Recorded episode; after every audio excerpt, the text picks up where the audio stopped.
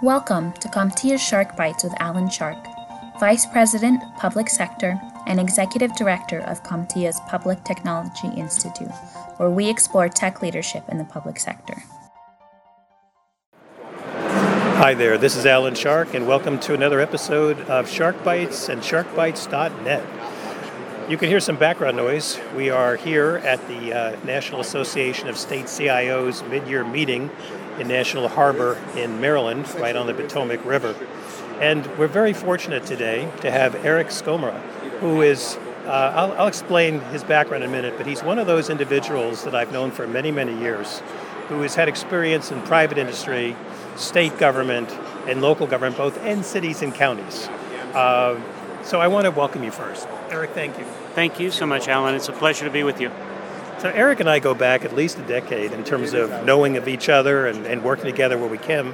Can right now, uh, I have you as state and local uh, government chief technology and innovation officer for Dell, and you've been doing this for four years. Um, you started your career, I guess, in, in, municipal government as the CIO of Marietta in Ohio, uh, CIO of Washington County, also Ohio, and you were the uh, CIO of uh, Franklin County, the largest county uh, for their data center, the largest county in Ohio. You also were the state Medicare CIO.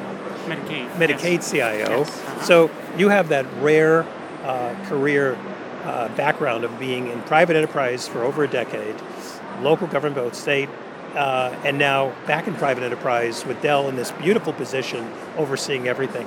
I always start these conversations with Eric, how did you get involved with tech? Where, what was it? Well, Alan, uh, I started in tech basically when I was real little. I got my first Pong machine and learned to play Pong when I was just able to start using a controller. And then my family went ahead and got me an Atari, and then I got a Commodore 64, and I started to learn how to program. So I learned BASIC and Pascal programming. And then I went on to college. And when I went to college, I didn't want to do computers. I was completely not really interested in it. And I was blessed with the opportunity to work as a sales assistant at IBM while I was at college. So that really got me the bug. I really wanted to get into computers after that. So I started uh, basically with playing games and then went on to learning how to you know, really implement computers in a way that can positively impact people. What an amazing uh, career. I happen to have not the Commodore, I had the Kaypro 2. so it looked like the doomsday machine by today's standards, you know, because it had a handle and you could carry it. Yeah, yeah. So um, right now you seem to have an ideal job in terms of looking at state and local government uh, in terms of technology and innovation. So I have to say, you've been doing this for a while. What are the big things that people come to you for advice on? Oh, Alan, it's so varied. I, I work with 17 states and four provinces in Canada, and I work with state, city, and county officials. And what they come to me about can be anything from how to best implement a system for managing traffic flow in a city, or what are the best ways to do uh, an artificial intelligence implementation to leverage the capabilities of artificial intelligence for a state system that needs a overhaul or how to implement a digital human interface for a website. It's very varied and that's something that i very much appreciate and really enjoy because it keeps me it keeps me uh, on the forefront of what's going on and what's possible and I get to be- I get the benefit in my position to be able to bring new and innovative solutions to customers that may not have necessarily thought of that, or they may not have necessarily understood that it was possible. So it's it's an exciting opportunity and really a, a really wonderful role.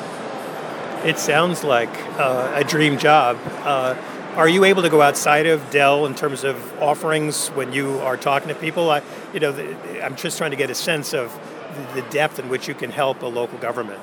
Oh, absolutely. You know, what I do is I watch what's happening across the world, and Dell has many, many, many partners that want to and do implement their systems on Dell hardware. and Dell works with them to make sure that their systems are performing at peak performance so their customers are happy. And so that consequently gives me the opportunity to work with those partners and bring their solutions to our customers. So, what that does is that gives me the opportunity to show our customers how it is that these new innovative solutions that our partners are producing can benefit them. So, organizations like CompTIA and PTI, we're very happy with our our uh, Dell branded hardware. I mean, that's that's our product of choice. I think many people see that and they don't realize the much larger enterprise that you're representing. Yes, absolutely. You know, it's 165,000 people across the globe. We, you know, we're in basically every country and pretty much most, if not all, government institutions utilize our equipment and our services. And a lot of people don't realize the tremendous amount of services that we do for different customers uh, because you know everyone is pretty much aware that we produce desktops we also produce laptops we also produce storage systems and very high performance computing systems so it's a vast array of different solutions that we can bring, and it's just exponential with our partner ecosystem and also our system integration uh, partners to be able to provide solutions that a lot of our customers don't realize we can really do. So I have to ask, when you talked about your, I think, fairly large geographic area that you cover, are there other counterparts that are doing the same thing with you with as you do with other areas in the country, and the globe? Yes, yes, there are. So my team has uh, four other individuals with similar uh, in-depth experience in state, city, and county government, and then there's also K-12 and high ed inst- um, leaders that work specifically in the SLED market space, the state, local, and education market space. So we work as a cohesive team to make sure that our customers are really getting the best and also getting the depth of experience that uh, we can bring to them to make sure that they're getting what they're they're most interested in receiving. And as you uh, converse with your, your, your peers and others, uh, do you find that the trends across the globe are very similar? Oh, well, in the U.S., the I understand the trends very well. In uh, Canada, where I tend to focus, the the trends are similar, but the government structures are a little different.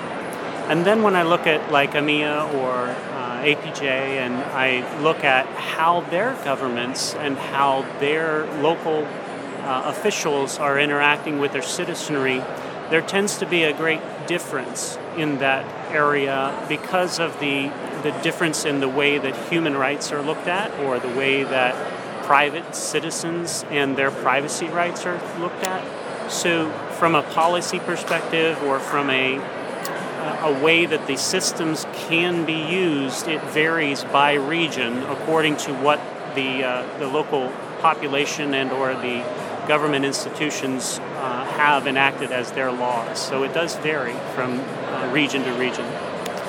I was asked a question a long time ago about what I thought was the the biggest technological outcome that would impact government. And the years ago when I was asked that, I thought cloud computing.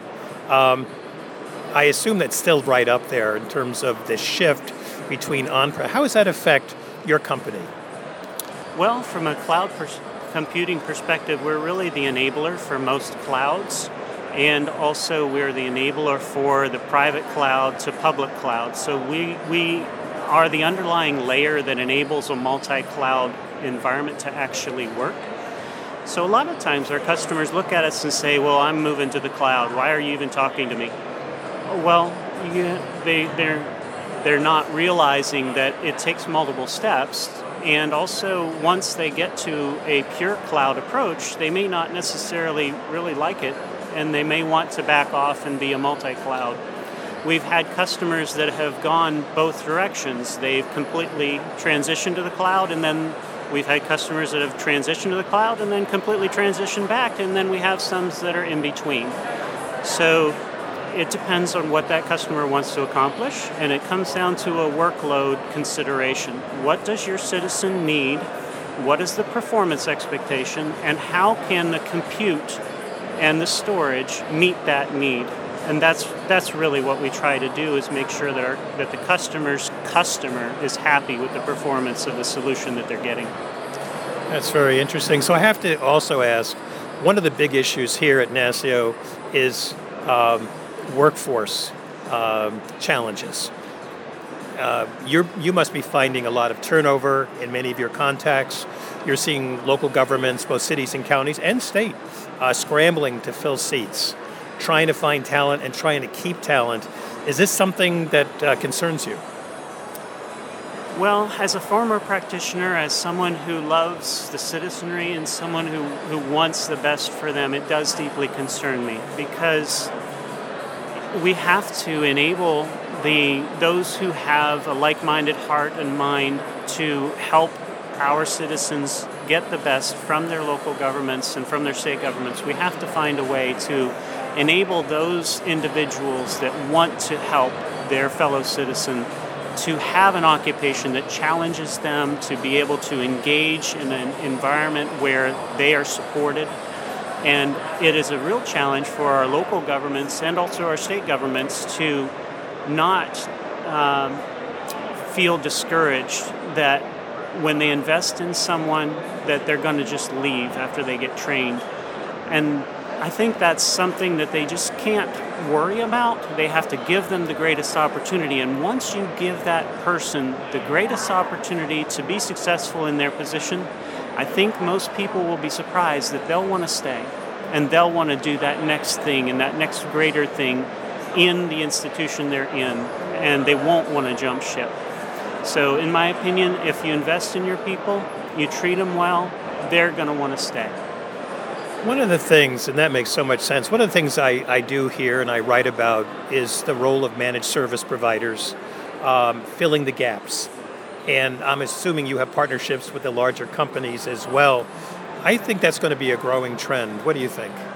I certainly do think so. The managed service providers uh, provide a tremendous service to our institutions, and it, it makes perfect sense because if you have a specialty in a given area and it doesn't make sense for our local or our state governments to build the personnel to provide that specialty, then it makes perfect sense to do the managed service provider route.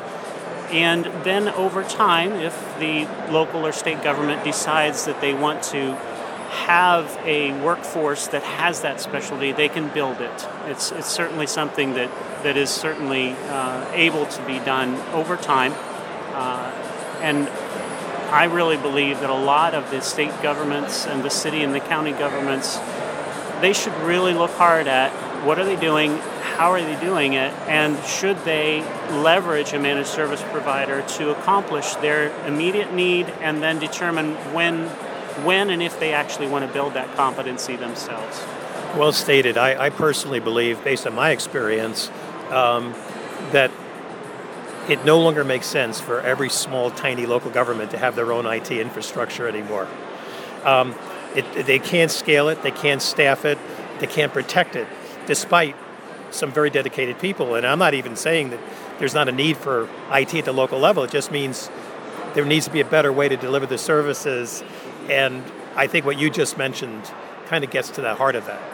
I agree with you wholeheartedly. And, and you know, from Dell's perspective, I was flabbergasted at the amount of service offerings that Dell does. I had no idea. As a former state CIO and a city and a county CIO, I just didn't know that Dell did all of these things. So, you know, it, it makes perfect sense. And Dell has continued to evolve its offerings to provide a service at a price point at, at the level of need for the cities and counties, right in line with what, what we've just been discussing, to handle those needs that they have. And then they can decide if they want to go ahead and build out their workforce for that purpose. Cool. So we've talked about cloud computing, issues of workforce. We've talked about the, the rise of the need for managed service providers But the big buzz here and everywhere across the globe, especially in the tech world, is ChatGPT or generative AI. What do you think? How's that going to transform the way we do things? Well, I think it's really going to enable a lot of hidden data or siloed data and also hidden competency and understandings to be revealed to the public in a positive or in a negative way. So, publicly available content, uh, generative AI that is able to be used by the public can be very interesting. It can be very positive, but it can also be very negative if it happens to get into data stores that it should not. At Dell, we specifically are enabling our customers to benefit from uh, generative AI and to also benefit from digital human interfaces, but we do it in a controlled way that protects the customer and protects the customer's needs and wants and also enables the customer to provide the data and the interface, the interaction that they want to have with their citizens. So I think that it can be a very positive thing if implemented appropriately, but it can be very harmful if they if they, the appropriate safeguards are not put in place. I agree, and I also would say it could also be misleading. Um, I did a podcast, uh, SharkBites.net, a few episodes ago where I asked uh, I actually had an interview on this podcast, and I asked, "What do you know about me?" And it had 50% wrong. Yeah. So, I mean, it had me as a lawyer. I am not. It had me with a degree, a, a doctorate at a place that I did not have one. And I thought, this is kind of scary. And so you're going to hear it here. Based on that and what you just said, I want to coin the word zero trust AI. Because we have to find better ways to verify what we're seeing, both from a misleading, uh, inaccurate, or harmful manner. And then, kind of, you said that too. No, I agree with you wholeheartedly. I, I think that that's the right way and the right approach to take. Um, Dell specifically has been implementing uh, zero trust capabilities and also has a an institution or an organization all around zero trust to enable our customers to leverage that organization, to leverage that uh, collaboration to, to find the best way to implement zero trust for them. And we certainly should take that same approach with uh, generative AI to make sure that the content and the way that the content is being delivered is not only accurate, but is also in the way that the citizen is wanting that content to be delivered to them. Great, so you heard it here. Zero Trust AI. Matter of record. Eric, I want to thank you for sharing your time uh, away from this wonderful conference here at NASCIO. Thank you, Alan. I really appreciate the opportunity to talk with you.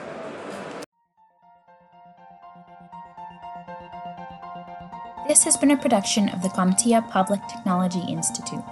To learn more, visit connect.comptia.org and search Public Sector.